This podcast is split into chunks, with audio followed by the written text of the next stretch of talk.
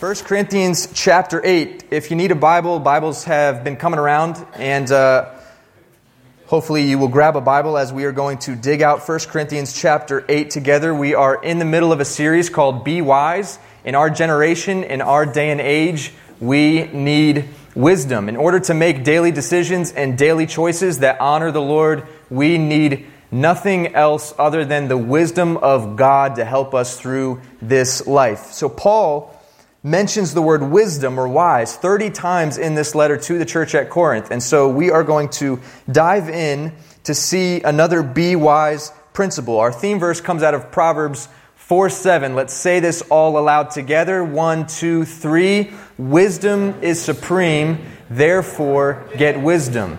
Though it cost all you have, get understanding.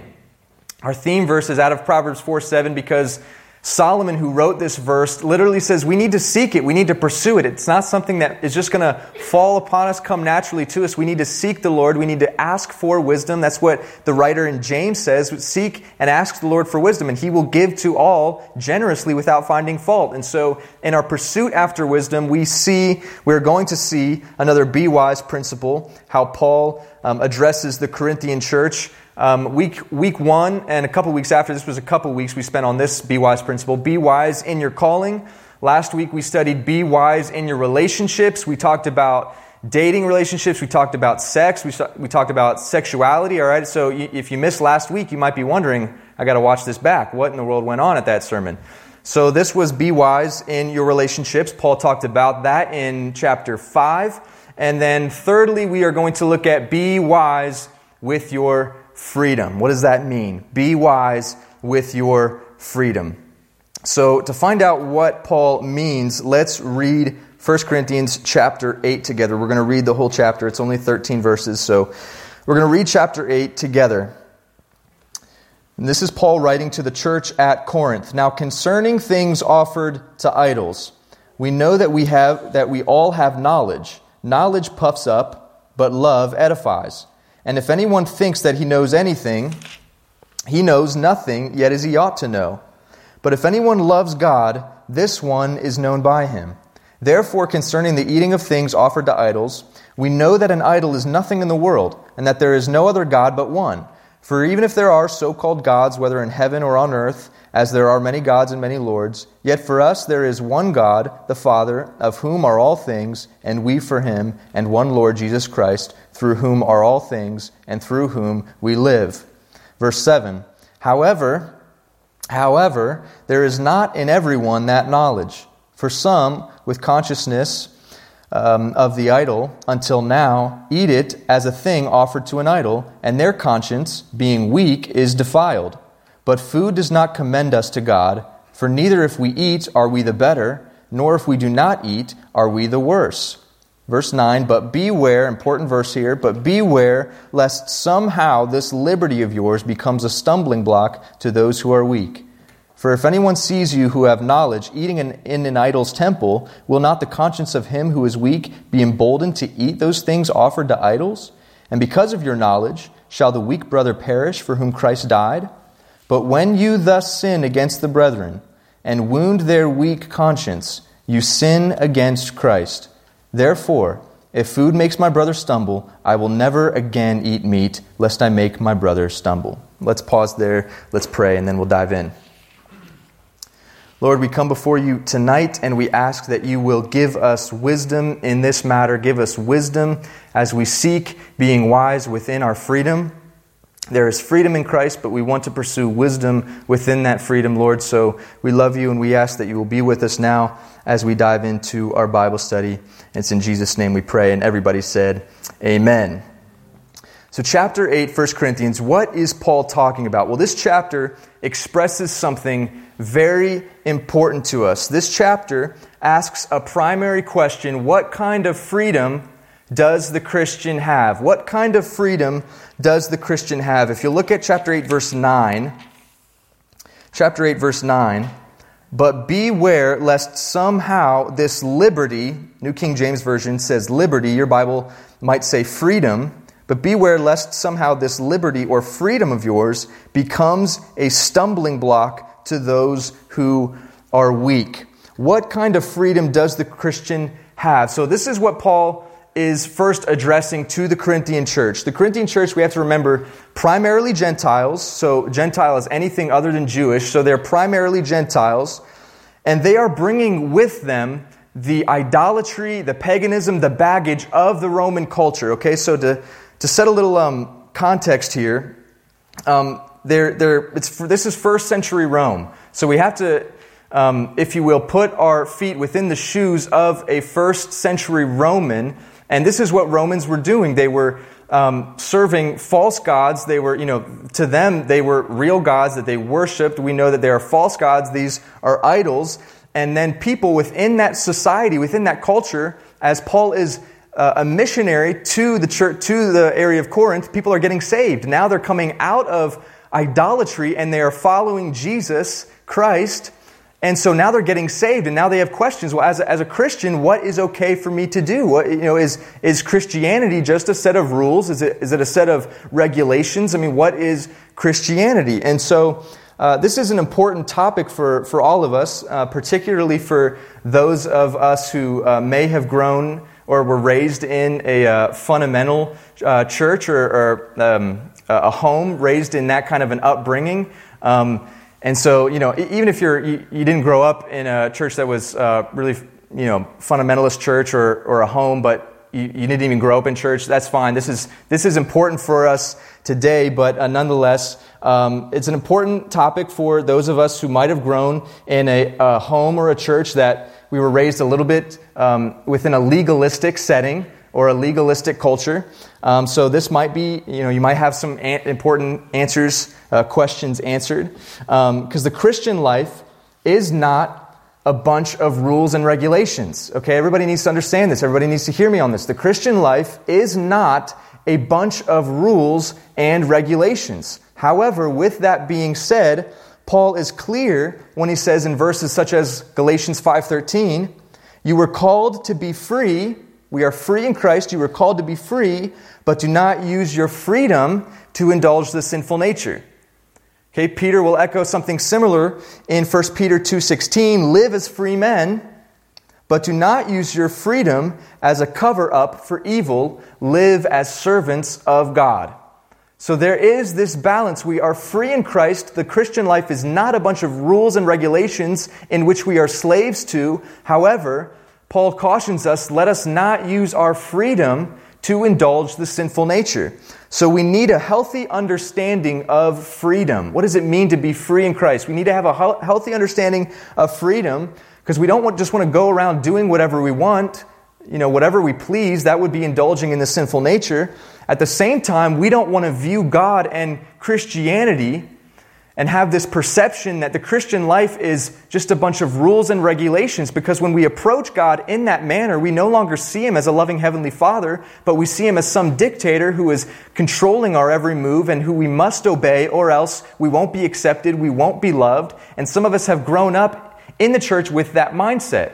So there is this balance. We have freedom in Christ. Let us not indulge in the sinful nature with that freedom. However, we need to have a balanced view that if we approach God with just, you know, this mindset of He is God who, if I obey, uh, I won't love, He won't love me anymore. If I disobey Him, he, he won't love me. If I do certain things that go against His law or His will, He'll exclude me from His family. We need to have a healthy, balanced view of this. So let's dive in. Let's look at chapter uh, eight, verse one. Verse one. So what, what's Paul addressing here with the Corinthian church? Now about food offers... To, uh, offered to idols. Now concerning things offered to idols. So here's the, the question Paul answers the church at Corinth. So the Corinthian church is asking a number of different questions. Okay, like I mentioned in chapter five, they had questions about sex and marriage and divorce in chapters five and six and seven.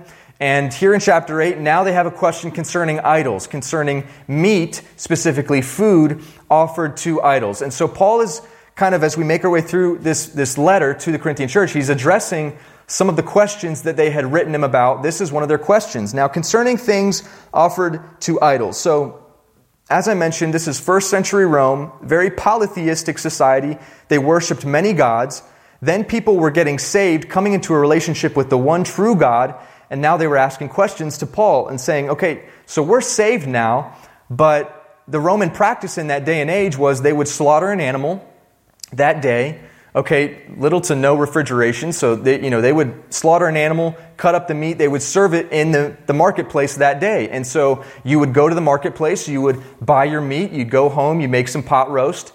And so these Christians now are saying, okay, so we're we're saved in Jesus Christ now. We know that those gods, small g, that we were worshiping are no gods at all, but the meat, the food, it was offered to idols. So what the Romans would do before selling the meat, they would take the meat after sacrificing the animal and they would offer it up and dedicate the meat to their false gods. Christians are now at Corinth saying, "What do we, Paul? What do we do? Is it is it okay to eat this meat? It was offered to idols. You know, is it okay to still buy this meat in the marketplace?" And so Paul's kind of addressing uh, this issue with them. So Paul starts off concerning the things offered to idols.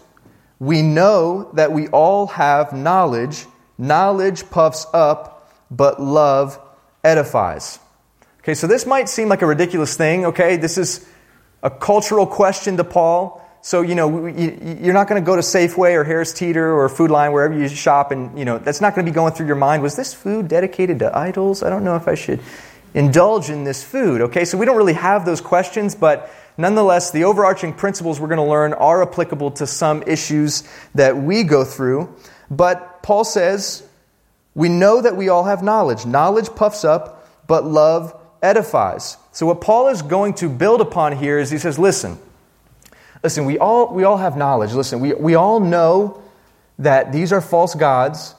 Okay, so therefore, if meat is offered up to these false gods, to these idols, we know that the meat's not spoiled or tainted in any way. Okay, they're not even real. The gods that they were, that the meat was being offered to, they're, they're not real. Okay, so the meat's fine. The meat's fine.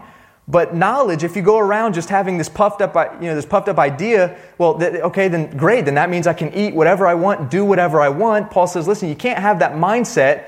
Knowledge puffs up, it makes you proud, but love is critical here. Love edifies, or your translation might say love builds up. So it's not all about knowledge, though yes, we know this meat, it's fine to eat, okay, but some other people, they don't they don't necessarily know this, so we have to consider other people. Knowledge puffs up, it makes us proud, but we have to consider other people. Love is the driving force, which means, Paul is going to emphasize, our faith is not exclusive to ourselves. This is something important we need to understand. Our faith is not exclusively about us. You know, forget for a moment, you know, but we don't struggle through those meat questions, okay? Forget that for a moment. The overarching principle is timeless, that your faith and my faith must take other people into consideration on all levels. We have to put others first. So Paul says, listen, you might have the knowledge that this meat is fine, that's okay, but you have to consider, what about the people who possibly might see me eat this and be offended by this? Love is the driving factor here. So look at verse four. Look at verse four. Therefore, concerning the eating of things offered to idols, we know that an idol is nothing in the world, that there is no other God but one. Okay, then verse seven. However, there is not in everyone that knowledge. So Paul says here, listen, not everybody has this same conviction. Not everybody knows that this meat is fine to eat. Okay, we have to consider other people.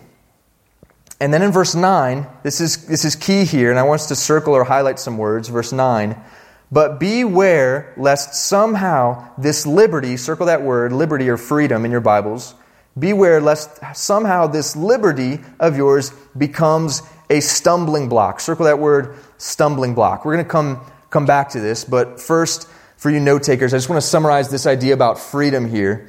Um, because Paul's not going to necessarily address things that you can do and things that you cannot do, okay? He doesn't necessarily present us that list, which I'm grateful for, because when you kind of go into that territory, here's some things you can do, here's some things you can't do, okay? You're stepping into some legalism here, and so I'm glad Paul doesn't do that. Uh, but there are some, kind of bringing this um, to application here, there are some hot topics within the church. Okay, within this church is, okay, is this meat okay to eat? You know, is offered to idols. All right, in, in our day, here in the church, it's music. Well, is it okay to listen to certain kinds of music in the church? Or what about movies? Is it okay to see certain movies? Is it okay to watch certain t- TV shows? Is it okay as a Christian to watch certain things? Okay, there's some gray areas here. Is it okay to smoke? Is it okay to vape? As a believer, is, are these things okay to do? There's not really a Bible verse that really hits on these questions that I have. Is it okay? What, what about my attire? What about what I wear? Is it okay to... You know, wear certain things. I know some of you potentially grew up in churches where they even had a dress code. If you weren't wearing the clothes, if you weren't wearing the skirts to the to the ankles, okay, that was a big no-no. And so, what should I wear? What should? What are some things that are allowed? And they, these are legit questions, okay? These are important questions.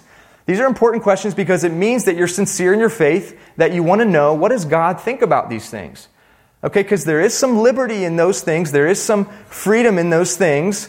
But there's not necessarily a specific Bible verse that point. Well, is it is it okay to is it okay to smoke?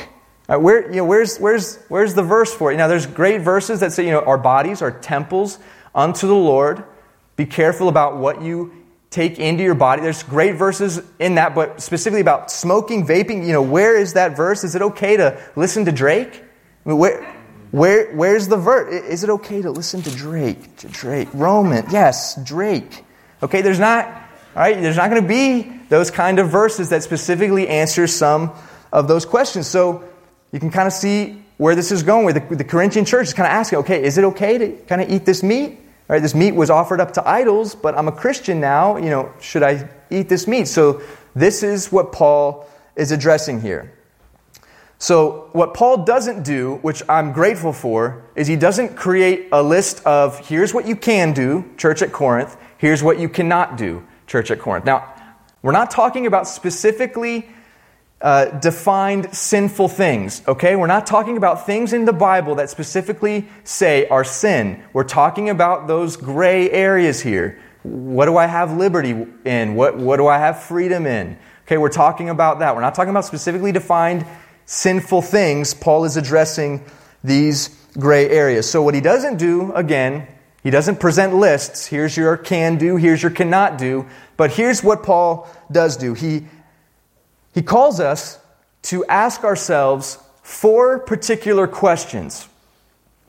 And then he takes those questions and essentially Paul says, now use these four questions in answering these questions. Use these questions as a litmus test in relation to, well, what is good? What is okay for me to do? What How can I exercise or practice my freedom? So go back to chapter six. We're kind of going to jump around real briefly. We're going to address some of these four questions here. Chapter six, first question is this. Is it less than beneficial? So Paul says, listen, I'm not going to necessarily point out a list of this is what you can do, this is what you can't do.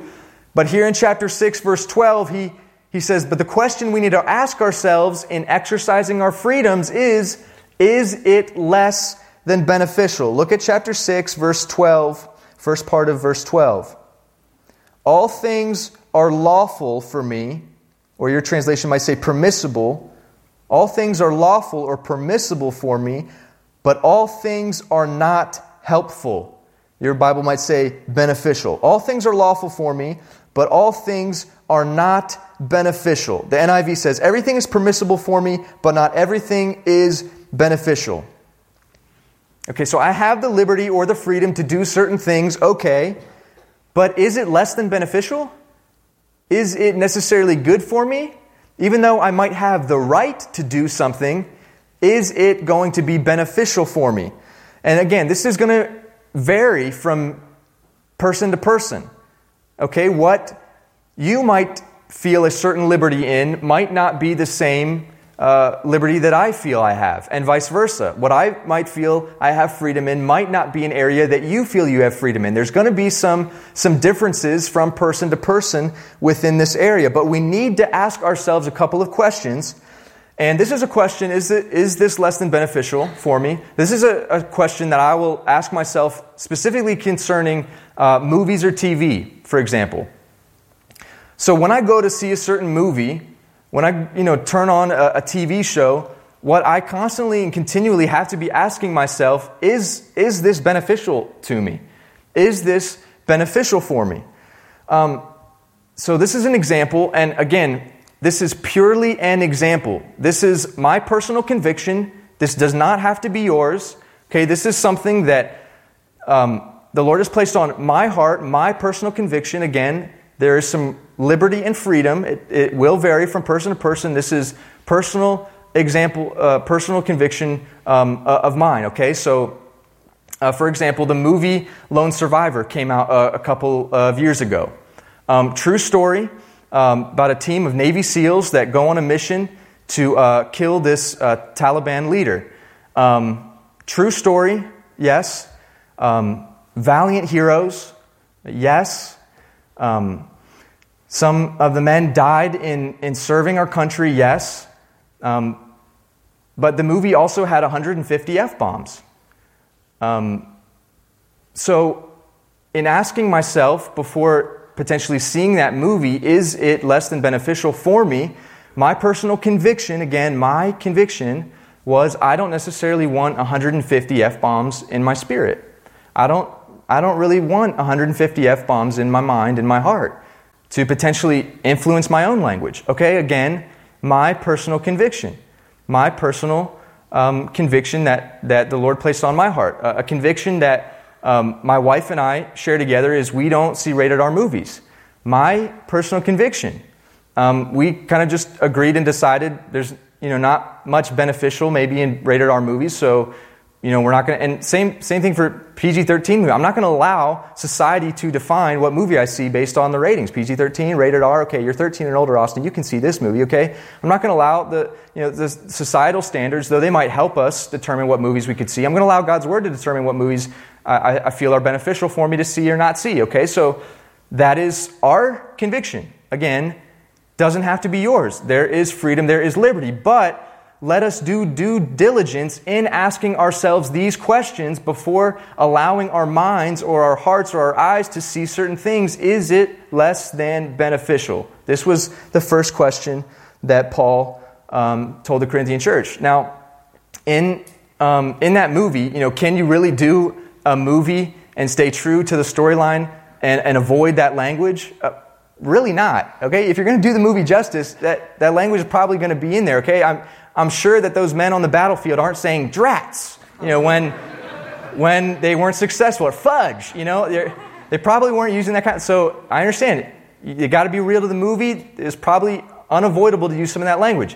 But my personal conviction was I just don't want that language in my spirit. So that was. That's an example, but this is a question before watching really anything um, that we should be asking ourselves. Is it less than beneficial? The second question Paul says is, could it master me? So in our litmus test, in exercising our freedoms, could my freedom potentially master me? Same verse, chapter six, verse twelve. All things are lawful for me, but all things are not helpful.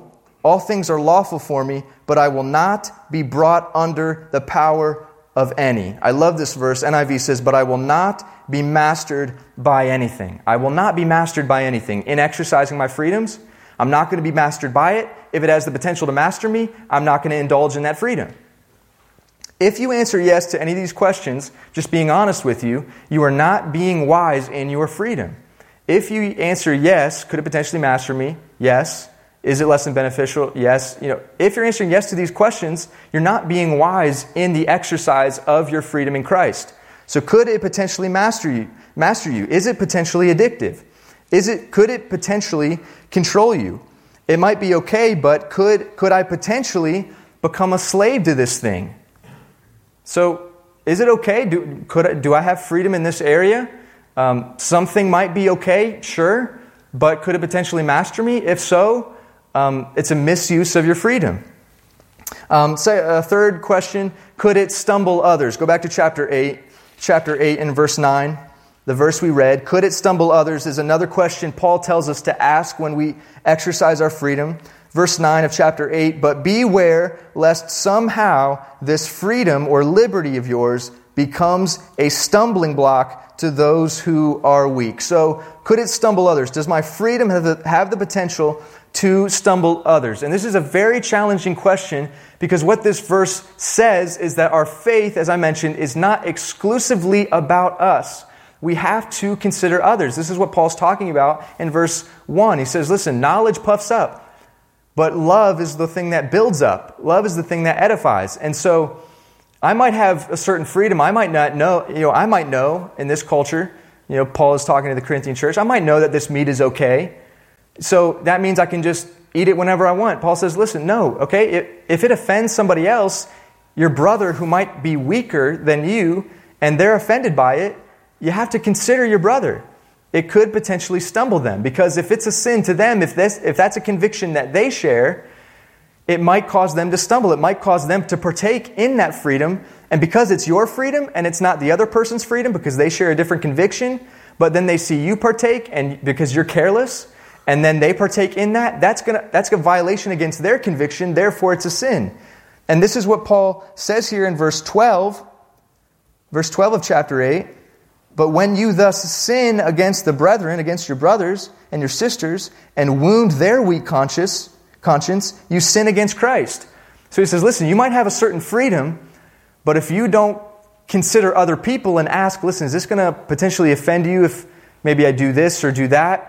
And it does, and you still partake and you're careless about your brother or sister, that's sin. So it might be your freedom, but when it conflicts with an, an individual's conviction and you're sharing fellowship, Then that, then Paul says, listen, that that's can't that can't be. This is this is sin. So we have to be wise about our freedoms. Could it stumble others? And recognize the better thing is that love builds up. So simply put, simply put, remember this: let your love for one another be greater than your love for your liberties. I'm going to say that again. Let your love for one another be greater than your love for your liberties. Always consider other people. And Paul talks about this in Romans. Go home, read Romans chapter fourteen. He re- re- reiterates this, these same principles. So another example on the topic of alcohol, uh, you're over twenty-one um, and you feel the, the liberty or the freedom to drink. That's your freedom. That's your liberty. Okay. Um, purely an example. You're out to dinner, um, maybe hanging out at, at home. You have friends over, whatever. Um, and Based off of what Paul is talking about here, you feel that freedom to drink. You feel you feel the freedom to to drink alcohol. That's that's your freedom. But the best thing to do is to ask those who you are with. Maybe you have a little bit of liberty to maybe have a glass of wine at dinner. Don't just assume that they don't care. Don't just assume that it won't offend them. Just ask. It's not a bad thing just to ask them. Listen, it, will, would this offend you if? If I had a glass of wine or had, had a beer or had some alcohol? If the answer, if they answer honestly, no, it's fine, then then fine. But if their answer is, yes, it would make me a little uncomfortable or I might be offended by that, then let your love for your friend be greater than your love for your liberty. Just, okay, then don't have it. Let your love for your friend be greater than your love uh, for your liberty. So we have to understand this. It's crucial because people think that I'm I'm free in Christ, therefore I can do whatever I want, even in the company of other people. We have to consider others before we consider ourselves. This is extremely important in the life of the believer. Be self, uh, be be others-oriented, be be others-centered in your walks with the Lord. Um, and then the fourth and final thing: does it lack edification? Chapter ten. Verse twenty-three, does it lack edification? This is another question Paul asks us to ask ourselves before exercising our freedom. Chapter ten, verse twenty-three, all things are lawful for me, but not all things are helpful. He repeats this again. All things are lawful for me, but not all things edify. But not all things edify. So will this build someone up? Or will it potentially be a bad example, be it a, a bad witness to my friend? Let your love for others drive your decisions when exercising your freedoms. So always remember, listen, I want us to, you know, in talking about these questions and in talking about freedoms and liberties, I want us to always remember, listen, the Christian life, as I mentioned, is not a bunch of rules and regulations. And we have to get out of this mindset that the Christian life, and when we approach God, it's all about what I do for you, God. It's all about the good things I do. It's all about my performance. It's all about how I perform for you, God, because that's not it. This is merely a response. When we want to do good for other people, when we want to live holy, when we want to love other people, when we want to love God and do good, it should always and only be out of a response to what God has already done for us, to the love God has already shown us in Christ Jesus. Many of us has, have grown up in the mindset that God, how I perform for you determines then how you will love me and accept me in response. That is not true. The Bible says, while we were sinners, Christ died for us. So God loved us before we were even born, before He even created us. God loved us in our sin, therefore He died for us because He wants fellowship and relationship with us. Therefore, everything that we do in life should always just be a response out of everything Christ has first done for us. So I want to be clear about that. But then in our freedoms, because we are free in Christ, there's not going to necessarily, in these gray areas, movies, alcohol, music, whatever it might be, there's not going to always be a Bible verse for it. But these are questions that Paul calls us to ask ourselves so that we can be mindful and considerate how we exercise that freedom. So make sure that what you do in the exercise of your freedom is, number one, is this beneficial? Number two, does it potentially, will it potentially control me? Will it potentially master me? Will I potentially be obsessed by this? Number three, my freedom, make sure that it's not going to stumble other people. I'm going to be considerate of others around me. And then number four, may it be edifying to others. May it build them up. May it not tear them down. May it not be a poor example to them. So Paul cautions us and just tells us, listen, I don't have a Bible verse for, for all these questions, but ask yourselves these four questions before exercising your freedom. You will be wise when you do so. So let's, in the same way, let's be wise in our freedoms. Let's ask ourselves these questions. And let's be considerate of other people. Let your love for others be greater than your love for your liberties. Let's pray. Lord, thank you so much for this letter to the Corinthian church. Lord, we want to be wise in our liberties. We want to be wise when exercising our freedoms. First, Lord, thank you that we are free in Christ, Lord. We are no longer slaves to sin. We are no longer in bondage, Lord. So we come before you now, and though we are free in Christ, we want to be wise. We want to be wise when we exercise those freedoms. So may you just continually remind us that love is the foundation by which we will exercise our freedoms, love for one another. Help us to be considerate of other people, Lord. Help us just to be wise when we listen to certain things, when we watch certain things, when we just participate in certain things.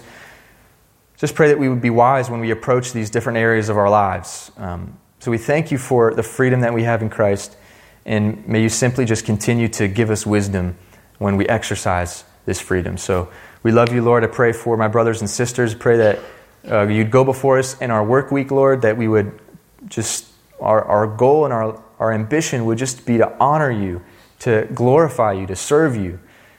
And uh, therefore, out of response to all that you've done for us, may we love other people. May we serve other people. And we pray that we would honor you, Lord. And so uh, we love you, God. We thank you for um, this be wise principle. Pray that we, you would just help us to just continue to have wisdom throughout our, our work week, throughout our, our week when we just interact with family and coworkers and neighbors. Uh, just help us to be wise, Lord. We love you. It's in Jesus' name we pray. Everybody said, amen. Amen.